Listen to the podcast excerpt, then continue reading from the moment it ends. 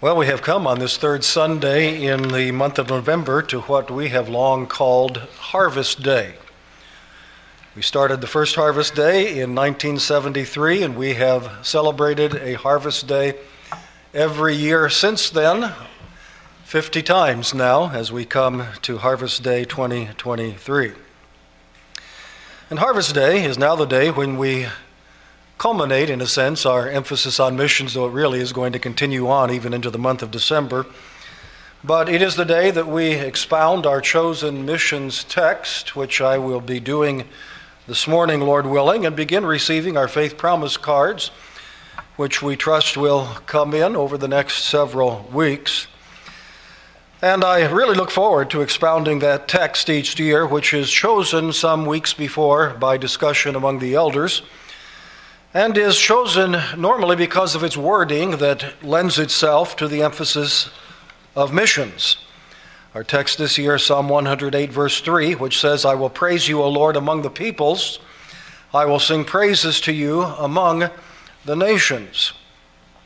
And so we find a text in the Word of God that is suitable for a missions emphasis, and there are lots of them. There are hundreds that we can choose from. If we lived to be a thousand, we'd never run out of different texts, but we choose one. And then on Harvest Day, it is my privilege to take that particular text and to expound it. And that always uh, proves to be not only challenging but delightful because it forces me to get into the text and its context, and there are always some surprising elements that come out of that, and I'll share some of that with you today as well. But God's Word is that way. It's a treasure trove of unexpected delights, and we are going to see that, I trust, today. So, today, praising God among the nations, that's our theme for 2024. We're looking forward, of course, to 2024 for our 2024 budget and involvement with missions. And the theme is praising God among the nations. We are going to see God's wisdom, power, majesty, and grace, which must be proclaimed to every nation.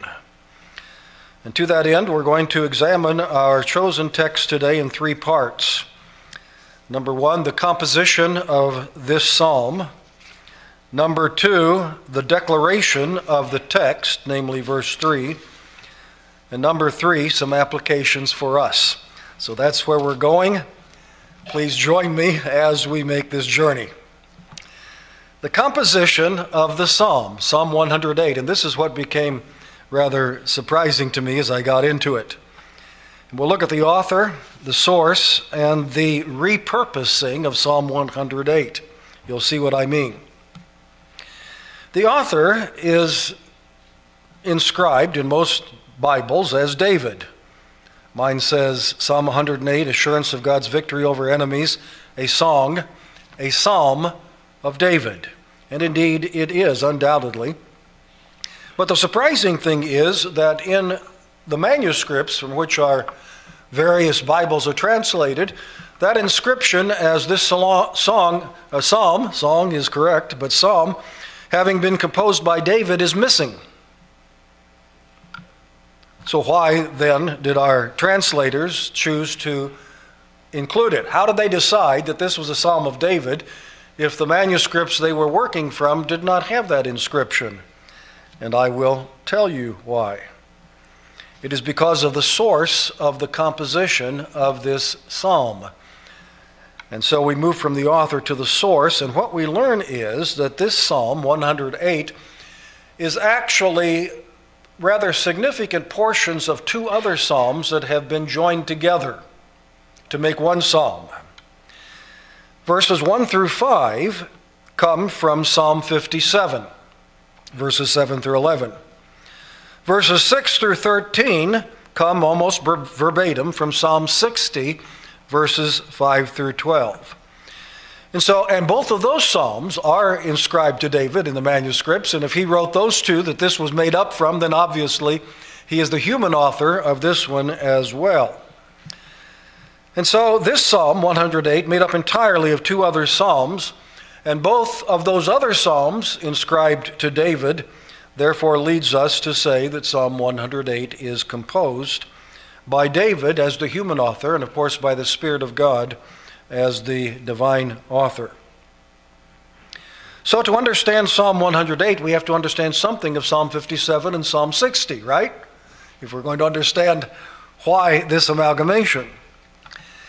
Psalm 57 was composed, we are told, when David was running from Saul and hiding in the cave in En Gedi. You will discover that if you will turn back to Psalm 57. And let me read just a few verses so you get a flavor of this psalm. By the way, the heading says to the chief musician, set to Do Not Destroy, that's obviously the name of a tune, and a Michtam, Michtam of David when he fled from Saul into the cave. And at that time he composed the words of Psalm 57, and it goes like this Be merciful to me, O God, be merciful to me, for my soul trusts in you. And in the shadow of your wing I will make my refuge until these calamities have passed by. I will cry out to God Most High, to God who performs all things for me. He shall send from heaven and save me. He reproaches the one who would swallow me up. God shall send forth his mercy and his truth. My soul is among lions. I am among the sons of men who are set on fire, whose teeth are spears and arrows and their tongues a sharp sword, and so forth. And the psalm begins, therefore, as a plea to God, a song of, of uh, concern, of despair, of anxiety, of sorrow, of fear, and yet David rises above that in the last part of the psalm to express his confidence that God, in fact, will deliver him. So he starts out in great distress and then the more he ap- applies to God, the more he worships God in the composing of this psalm, the stronger his faith grows, and he ends up with a portion of great praise and glory to God. You, you see verse 7. Here's where our psalm, Psalm 108, begins My heart is steadfast, O God. My heart is steadfast. I will sing and give praise. Awake my glory. Awake lute and harp. I will awaken the dawn. I will praise you, O Lord, among the peoples. Does that sound familiar? I will sing to you among the nations, and so forth. Psalm 57, verses 7 through the end of the psalm, verse 11, are the first portion of Psalm 108, interestingly. You can turn a couple of pages to Psalm 60 and you'll see something similar. There's a long inscription before we begin this psalm. Urgent prayer for the restored favor of God. To the chief musician set to Lily, another the name of another tune. A michtam of David for teaching when he fought against Mesopotamia and Syria of Zobah, and Jacob returned and or Joab rather returned and killed 12,000 Edomites in the Valley of Salt. And how does it begin? With lament, with concern, with a burden. Oh God, you have cast us off. You have broken us down. You have been displeased. Oh, restore us again. And so forth. But then, once again, David rises above the lament and the pleas for help, and he starts to praise God with words like these. Uh, verse 6 God has spoken in his holiness. I, this is God now speaking, I will rejoice. I will divide Shechem and the measure of the valley of Succoth. Gilead is mine. Manasseh is mine. Ephraim is the helmet for my head. Judah is my lawgiver. Moab is my washpot. Over Edom I will cast my shoe. you you probably remember all of those words out of the psalm I read, Psalm 108. And so David starts out in great burden, distress, we might say, and then rises once again to full confidence that God will deliver, and he ends up praising God. So, the setting and purpose of Psalm 57 is when David was running from Saul and hiding in the cave of En Gedi, He begins with a lament for the suffering that he was experiencing, for the danger that he saw, but nevertheless began to praise God for deliverance that he was confident God would bestow. So David in his in the very middle of the psalm, in the midst of praising God with this psalm, he rises above suffering and and with increasing growing confidence begins to praise God for the deliverance he knows God will give. And that's a good lesson for us. When you are burdened down, when you are distressed, when you are fearful, when you are concerned about, about calamities that are crashing in upon you, what do you do? Do what David did. Go to God in prayer and praise. Worship Him. Start at whatever level you are at. Start pouring out your pleas to Him for help, for strength. Lord, you know of this calamity. You know of this difficulty. You know I'm struggling. And then begin to recall in your worship, your private worship, as well as your public worship, but your private worship, begin to recall the promises of God. And as you remember those promises and name those promises back to God in prayer, your faith is going to be increased. And before you know it, your prayer that started out in great burden and difficulty and despair will no doubt end up with joy and praise and thanksgiving to God. That's what happened in David's case in Psalm 57. A similar thing happened in Psalm 60. David is at war when he composed Psalm 60 with Babylon, Syria, and Edom. Mighty Babylon had not risen to their zenith yet but they were coming at him. Syria, a mighty force in David's day that he eventually conquered by the grace of God, the power of God, a, a, mighty conquering, but that hadn't come yet when he wrote Psalm 60. Edom, that remained a thorn in the side of Israel for centuries. They would be put down and they would rise again and come back. They would be put down and they would rise again and come back. Edom, of course, grew out of Esau, Jacob's twin brother. And they were enemies, had been enemies for hundreds of years in the days of David, are still enemies of the seed of Jacob in 2023. We see some of that going on in the Middle East today. But that psalm, Psalm 60, when David was at war with these nations around him, now king, his first Psalm 57 was before he was king. Now, Psalm 60, composed when he's king, but very much in fear because of the stronger armies that were coming against him. And so it's his song of worship to God. Psalm 60 begins with lament for suffering and possible defeat, crying out to God for help and ends in praise and confidence in the deliverance of God. So both Psalms 57 and 60 include elements of fear, of anxiety, of desperation, but both of them rise above fear and suffering to end up praising God. And so now we come to what we might call the repurposing of Psalm 108. It is composed by putting together two sections of Psalms that begin with lament and, and casting aside, as it were, setting aside those sections of lament from both of those Psalms. Only the sections that deal with praise and confidence in God are put together to, for a new psalm, Psalm 108, which combines the sections of these two psalms into one psalm of unbroken praise. There is no fear, there is no anxiety, there is no lament at this time in David's life. And therefore, a psalm of unmitigated praise and assurance is appropriate because God's grace, God's mercy, God's wisdom, God's power must be celebrated by public praise to God. And thus, the composition of Psalm 108. But now let's focus a little more narrowly upon our text for today, verse 3, our Missions Month text for this year. And what does it say? Psalm 108, verse 3. I will praise you, O Lord, among the peoples.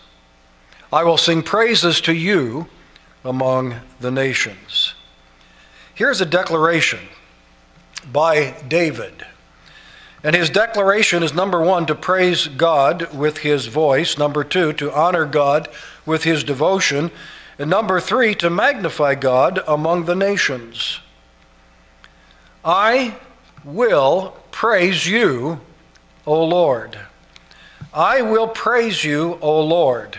It's interesting that some other translations write, I will give thanks to you, O Lord. Praise and thanksgiving are so closely intertwined that either word it will be a suitable translation of what was written in the original. So my Bible says, I will praise you, O Lord. Your Bible may say, I will give thanks to you, O Lord. How can we give thanks to God without praising Him? How can we praise God without thanking Him? They go so closely together. And David declares that that's exactly what he's going to do.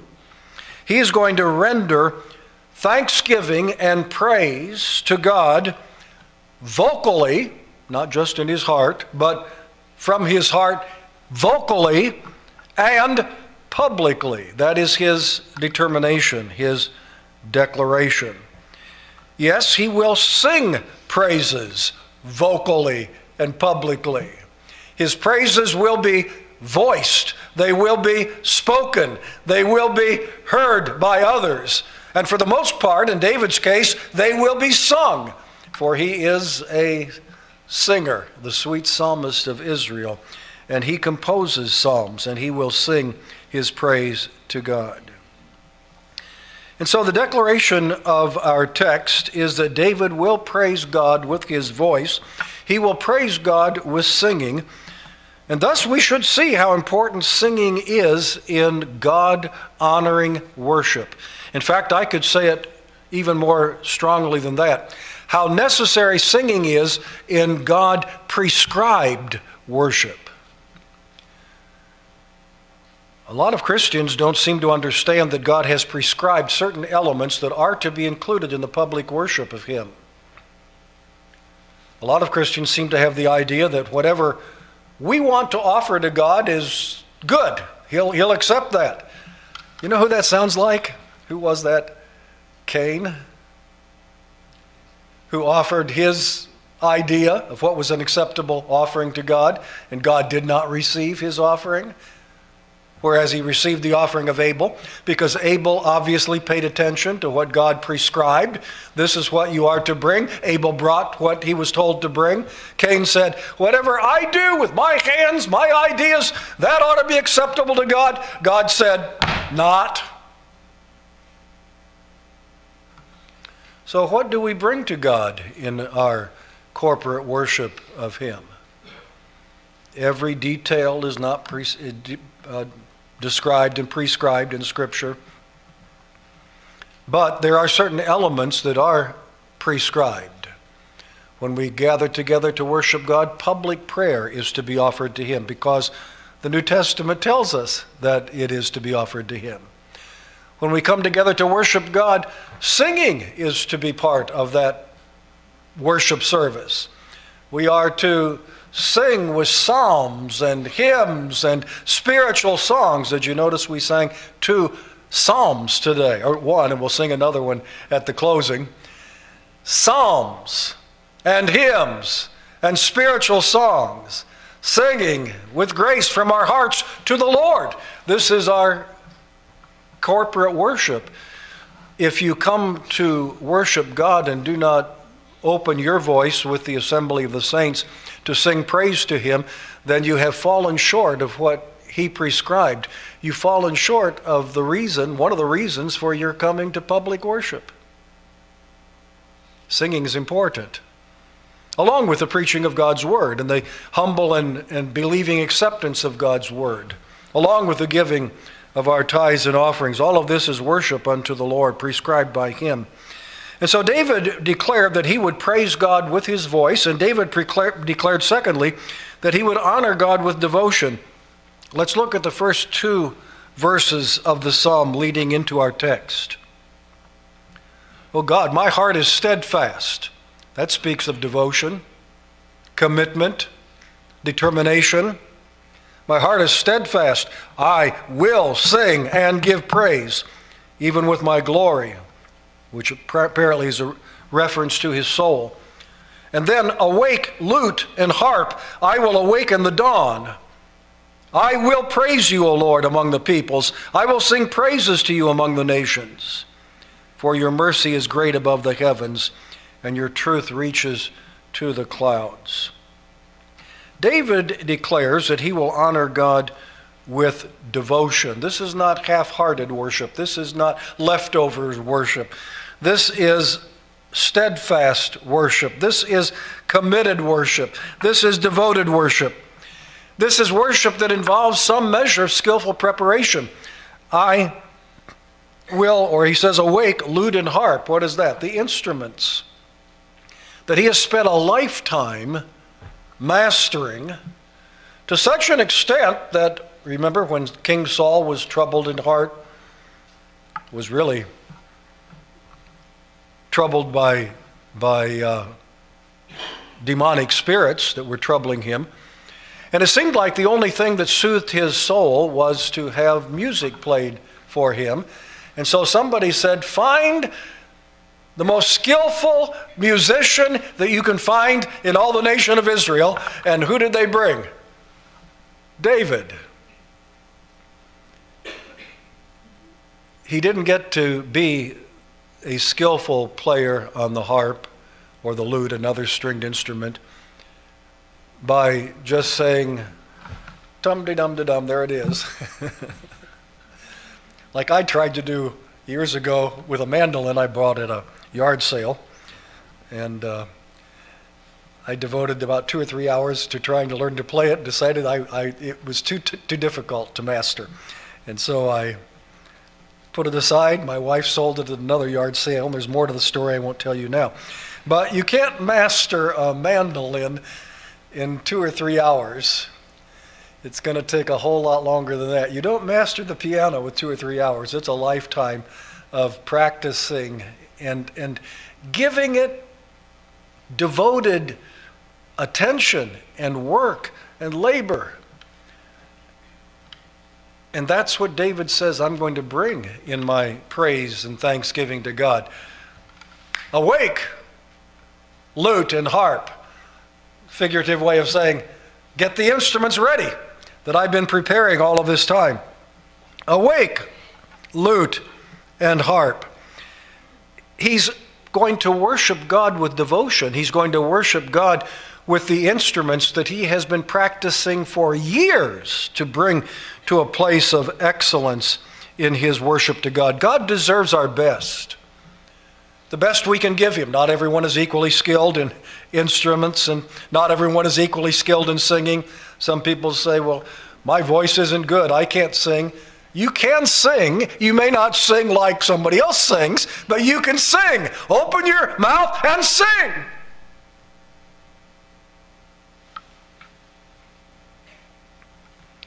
But with skillful preparation and with accompaniment. His singing was accompanied by instruments. And he is honoring God with his devotion. He is prioritizing his worship of God. He says, This is so important, it's got to be the first thing I do in the day. In fact, I start this before the sun rises. Isn't that what he said? Awake, lute, lute and harp, I will awaken the dawn. I'm going to be up before dawn. The dawn isn't going to awaken me. I'm going to awaken the dawn. I'm going to start before then and give it my first, to give it my best, give it my utmost devotion to God. This all speaks of his determination to honor God with devotion. First of all, to honor God with his voice, and secondly, to honor God with his devotion. And this tells me that corporate worship, particularly singing, should be skillfully prepared how we thank God for musicians who are willing to give hours of their time to prepare music to aid the people of God in corporate worship. Thank God it's been a long time since I have heard what I used to hear as a boy when someone would get up to sing and say, We ain't had time to practice, so you all pray for us while we sing. and I think a proper response would be sit down and practice, and when you're ready, tell us so we can have you sing. We give God our devotion. We don't give Him the leftovers. We don't give Him the, the, the, the sloppy lack of preparation that some people bring to the worship of God. So David declares his praise to God with voice. David declares he will honor God with devotion. David declares, and now we get into the heart of our missions emphasis, David declares that he will magnify God among the nations. Verse 3 I will praise you, O Lord, among the peoples. I will sing praises to you among the nations. Not among the people, singular, but among the peoples, plural. That means many nations, many different peoples groups. I will sing praises to you among the nations, not the nation, singular, not the nation of Israel only, but the nations, plural, other nations all throughout the world.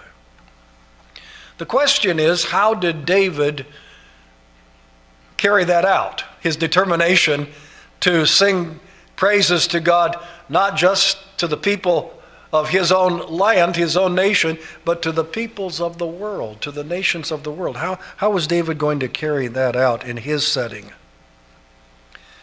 Well, no doubt, as foreigners visited Jerusalem, and they did, David was king, and representatives of other kingdoms would be coming to Jerusalem regularly.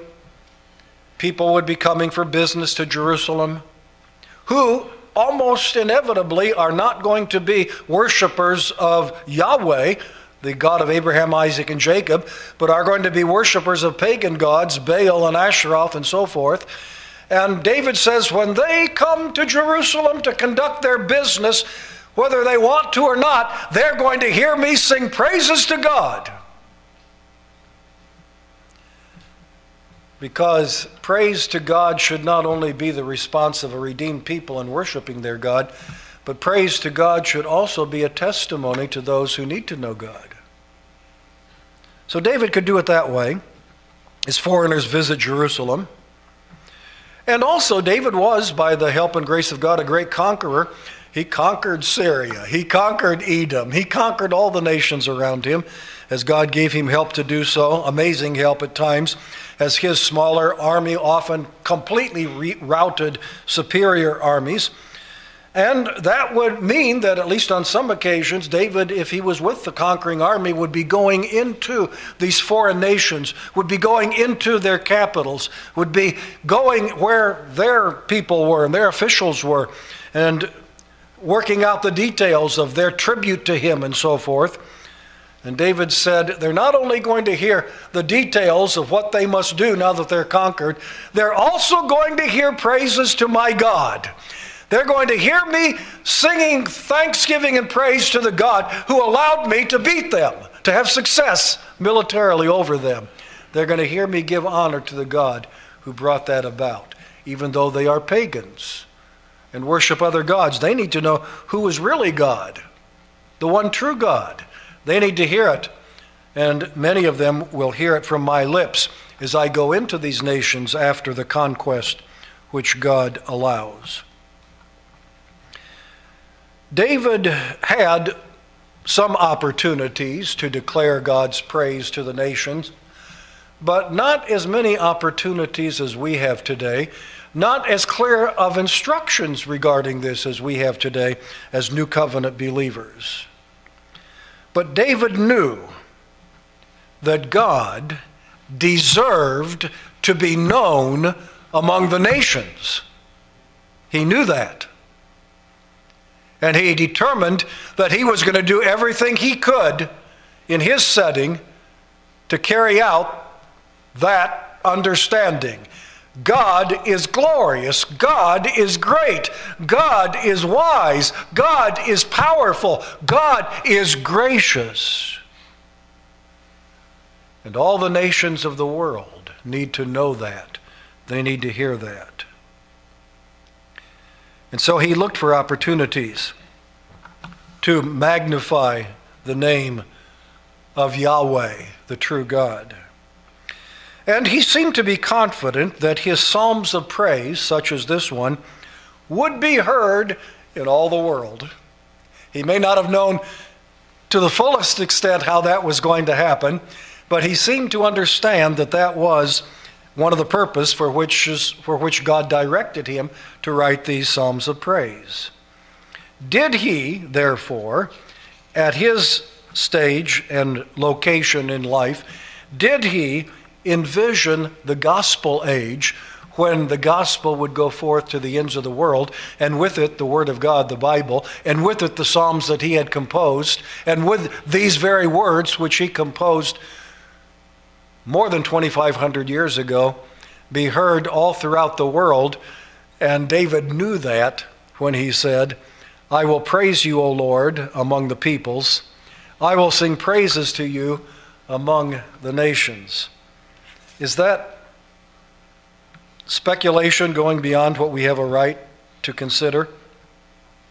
Well, at least hear me out. I have good warrant for what I just said because Spurgeon thought that. And I'm quoting from his Treasury of David. He said, David was inspired to foresee that his psalms would be sung in every land. David was inspired to foresee that his psalms would be sung in every land. And indeed, it appears to me that the Apostle Paul thought so too. So I think we've got even biblical evidence for this. In Romans chapter 15, when Paul says in verse 8, Now I say that Jesus Christ has become a servant to the circumcision for the truth of God to confirm the promise made to the fathers, and verse 9, that the Gentiles might glorify God for his mercy, as it is written. He's going to quote now from the Old Testament. What is he going to quote? For this reason I will confess to you among the Gentiles and sing to your name. It's a Septuagint translation quotation of our text. Paul said the Gentiles are going to hear of the greatness of our God because the Bible says so. It was written that that would take place in Psalm 103, or 108, verse 3, and Psalm 57, from which Psalm 108 was composed. So now let me take up a few applications for us before we close this out. First, a minor one, but I couldn't help but mention it. The composition of this psalm and putting together two other psalms in this way indicates that repetition and rearrangement are approved by God. It needs to be meaningful repetition and thoughtful rearrangement, but there's nothing ungodly about that. As a matter of fact, because of uh, the weakness of our frame, we need a certain measure of repetition. We don't always get it the first time, or the second time, or the third time, or the fourth time. We need it, don't we? Repetition. And so David repeats in Psalm 108 what he had written earlier in Psalm 57 and 60 with the approval of the Spirit of God who directed him to do that and put it in the sacred, scriptures. But now on to some applications that are more in line with our Missions Month emphasis. First of all, this psalm teaches us that we should honor God with our praise. Do you do that? Do you do that when you come to church? Surely you do. But sometimes I see people who stand or sit while others are singing with closed lips and do not seem to find it important to open their mouths in praise to God. May I encourage you to get beyond whatever it is, whatever obstacle, whatever thinking, whatever justification, whatever reasoning has led you to think that that's all right. Will you please get beyond that and pay attention to the Word of God and open your lips and sing praise to God when you are with the assembly of the saints? But we should not only honor God with our praise among God's people, but also among the pagans, among the heathen, among those who are not God's people around us. They should hear our praise to God. Say, how can I do that? Well, one way would be by softly singing some good songs as you're going about your business. Not loud and intrusive, but just softly. People will pick up on that. I sometimes do that without even thinking. I've done it for so long, for so many years. And somebody say, he's crazy. He's, he's singing to himself. Well, I may be. But you're hearing a little bit of it, and maybe the Lord will use that in your life as well. So we should honor God with our praise, not only when we're with the people of God, but when we're out in public, not only when we're at church, but when we are at home with our family. That is vitally important. We should honor God with our praise vocally. We praise God out loud, not just feel thankful in our hearts. We should honor God with our praise enthusiastically. I referred to the two texts, the one in Ephesians 5 and one in Colossians 3, that talk about the importance of singing psalms and hymns and spiritual songs. And both of those texts have words that indicate it needs to be done enthusiastically. It needs to be done from our hearts with heart devotion unto God, enthusiastically. We should honor God with our praise vocally. We should honor God with our praise enthusiastically. We should honor God with our praise thoughtfully.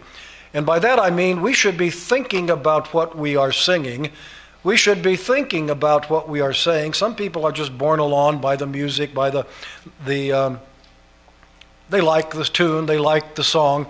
They're borne along by the words, but, it, but they hardly ever think about what they mean. That's not very good worship to honor God with. We think about the truth that we are hearing. We think about the truth that we are singing. We think about the doctrines that are being declared. And that inspires our hearts all the more to sing enthusiastically. We should be getting excited about what we are singing if we are thinking about the words that we are singing. We should honor God with our praise. And then, secondly, as we've already seen from this psalm, we should honor God with our devotion. It ought to be a matter of priority, not the leftovers, I've seen this on the internet several times. Everything else shouldn't be the reason you can't attend church. Church should be the reason why you can't do everything else. And that's got it right, isn't it? And that's just a, a way of saying, I'm not talking specifically about that issue, though I think I could, but that's just a way of saying God deserves our first. God deserves our best. God deserves the utmost of our devotion, not whatever's left over. David set the example for that as he showed us in this psalm how much he was committed to the worship of God. This is so important that I spend years preparing my instruments for it. This is so important that I get up before the sunrise in order to do this at the first and freshest part of my day. And we too should honor God with our devotion. And we should magnify God among the nations, as David had a desire to do. Samuel Pierce, in his commentary, writes that this desire to magnify God among the nations that David wrote about, he says, quote, This would be most effectively done by sending the gospel among them, by giving them a true apprehension of the person and work of Christ. How do we raise praise to God among the nations? By sending the gospel to the nations, by praying God's Spirit. Pray that the Spirit wise will open blinded eyes, as we sing in one of our Missions Month songs. And that other people will be brought to know and love the Lord Jesus Christ and join us in singing praise to his name all around the world. And so we must magnify God among the nations by gospel proclamation, by declaring the gospel at home and abroad. by witnessing to those around us who need to know the Lord. They don't want to hear it. I know many of them don't, but they need to. Be wise. Don't be overbearing and obnoxious, but don't be silent. Look for opportunities. I've been sharing with my wife how I've been trying to open the door for a witness with a particular um, person that I'm seeing uh, for medical reasons. And uh, it's been tough. She doesn't want to hear it. Doesn't want to hear anything about God, doesn't want to hear anything about the Bible, doesn't want to hear anything about church. But that doesn't stop me from inserting things almost every time I visit. I find something. She asked, "How are we to? How are you going to celebrate Thanksgiving?" I'm glad you asked. It starts on Tuesday night at church with a praise and thanksgiving service. We will give testimonies of God's goodness to us, and we will sing praise to Him. Well, that's nice. I mean, you know, you, you run into the same thing yourself. But not everybody wants to hear it, but everybody needs to hear it, right? You never know when the Spirit wise will open blinded eyes.